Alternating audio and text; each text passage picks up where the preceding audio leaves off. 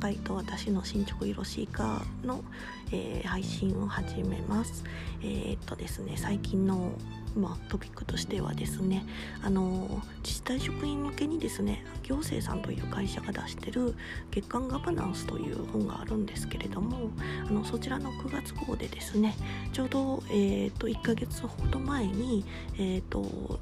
自治体職員のあの辞めて民間の方に行ってるあの私含めて3人でですねあのパネルディスカッションのイベントがあったんですけど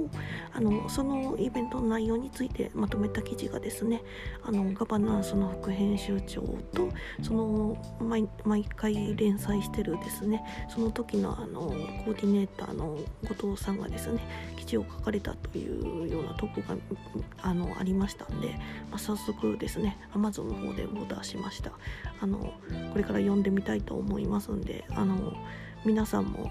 え、興味ありましたら是非お取り寄せください。よろしくお願いします。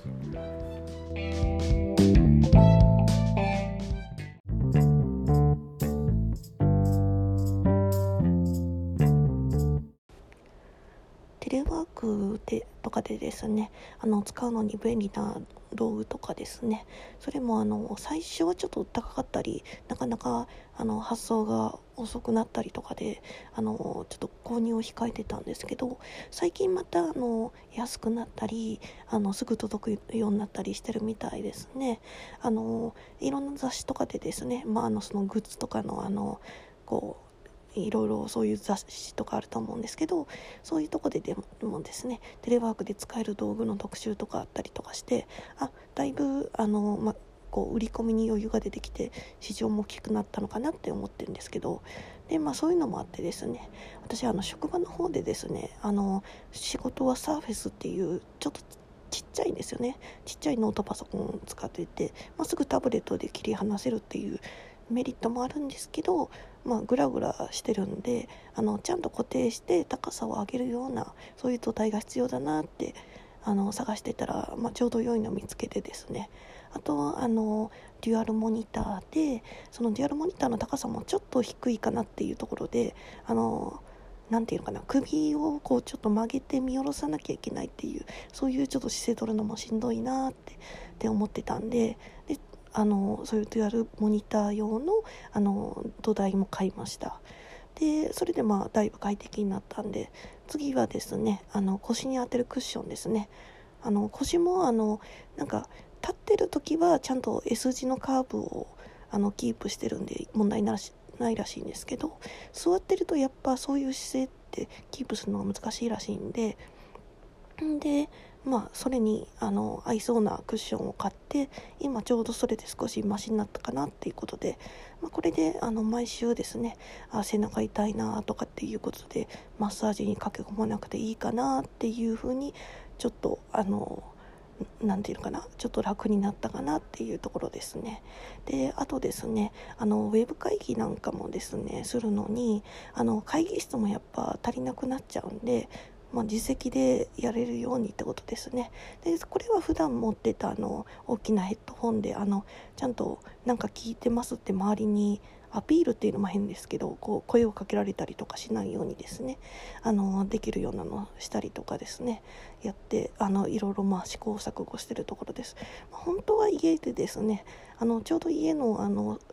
ソファーとテーブルの高さってちょうどいいんででそこであのクッションを腰に当ててですねであの仕事をするぐらいの方が割と体には負担がかからないってことが分かったんでもうちょっとその会社がですねテレワークできるようにあのこう何ですかねいることをこう仕事として評価するんじゃなくてあの、まあ、成果を評価するっていう風にあにシフトしてくれると助かるなっていうふうに思ってます。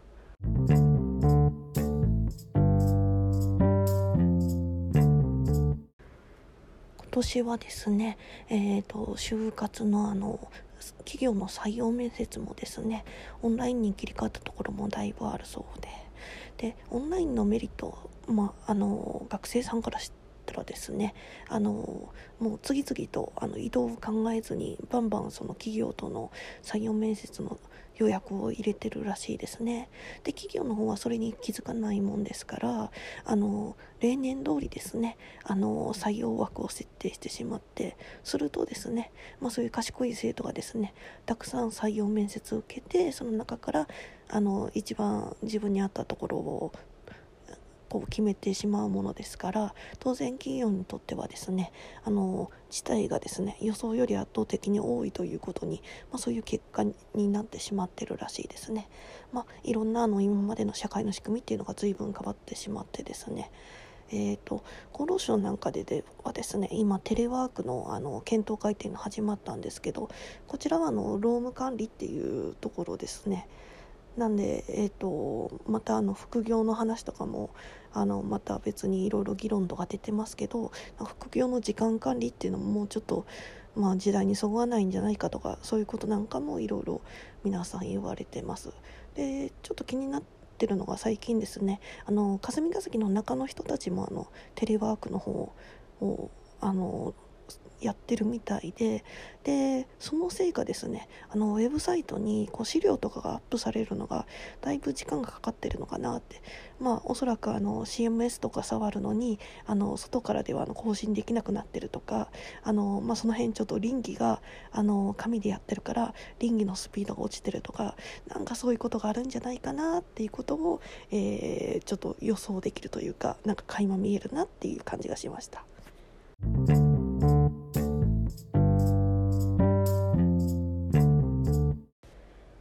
大職員時代もですね結構あの服は割と自由なあの格好というか色使いとかするようにしてたんですけどね。これがあの役所によってはですね例えば私がいた愛媛でもあの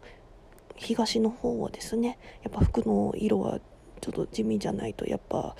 なんかよく言われないとかそういうのがあったりとかですねあの髪の色とかも私結構明るかったりとかしたんですけど、まあ、あの某中核市なんかはどうも皆さん黒い髪の人しかいないんじゃないかなっていうそういう感じでまあ暗黙のあのルールなのか、うん、あのそういう状態だったんで、まあ、割となんか自治体で結構南の方行くほどそういうとこ自由かなって思うんですよね。うん、であの私もその南の方からちょっとその松山の方に来た時にはやっぱちょっと松山ルールであのもうちょっとあの地味な学校にみたいなそういうなんか暗黙のルールみたいなのが出てきたところ時もあったんですけどね。まああのどうしてもあの仕事内容でですね私システムの仕事をしていた時は平気でこうなんですかねこう床に潜ってですね配線とか触ったりもしてたんで結構その何ですかね。あのスパッツ履いたりとかそういうこうえーと、ちょっと丈の長めのカジュアルな格好とかですね。そういうのもしてることも多かったんで。んでちょっとまあ急に服もあの買い替えるのも大変なんであ、まあ、徐々にこうあのこう格好を何て言うのかな？その事務事務職らしい格好に直していったっていうかしたんですけどね。で今の職場はですね結構ありがたいのはあのロングスカートとかもあのあんまり格好に対してですねあのなんかこうそういうダメとかそういうのあのやめてくれとかそういう声は全然なんかこう遠回しにもないんでそれはすごくありがたかって。で、まあ、この夏のですねあのあの本当だったら毎年あの結構その暑いけどストッキングとか暑いけど、まあ、せめて黒い靴下に、うん、パンプスとかですね。そういう格好をしなきゃいけなかったのが、まあ、今は本当サンダルでいけれるっていうのは本当にありがたくてですね。絶対私あの足が臭いんで。でそのうんあの蒸らさないっていうのはすごいありがたいなっていうふうに、うん、思ってます。であのえっと、服の色も本当、まあ、自由っていうのもあるしで、まあ、ピアスとかもですねあのこう毎年毎日ですね今日は何つけていこうかみたいなそういうこう何て言うのかなこう気分を盛り上げるっていうそういう選択肢があるっていうのは本当助けられるんですけどうん。で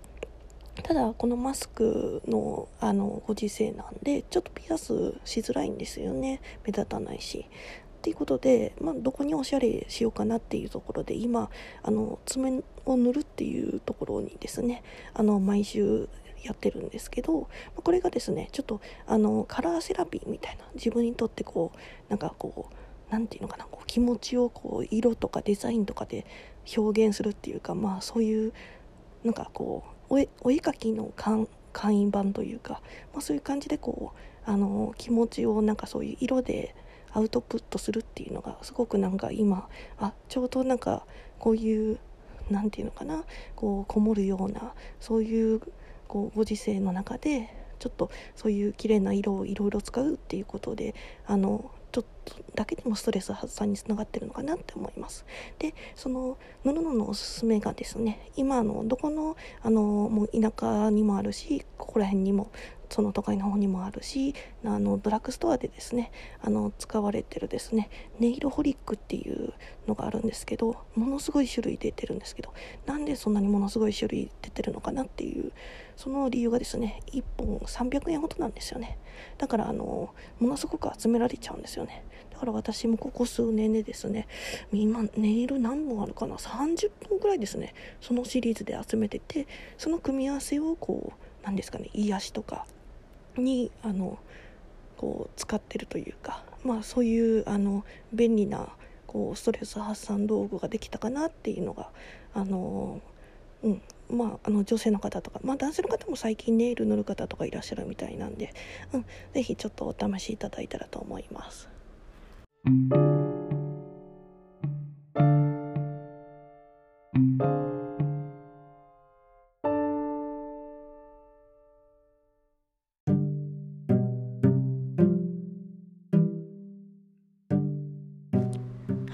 回もいかがでしたでしょうか？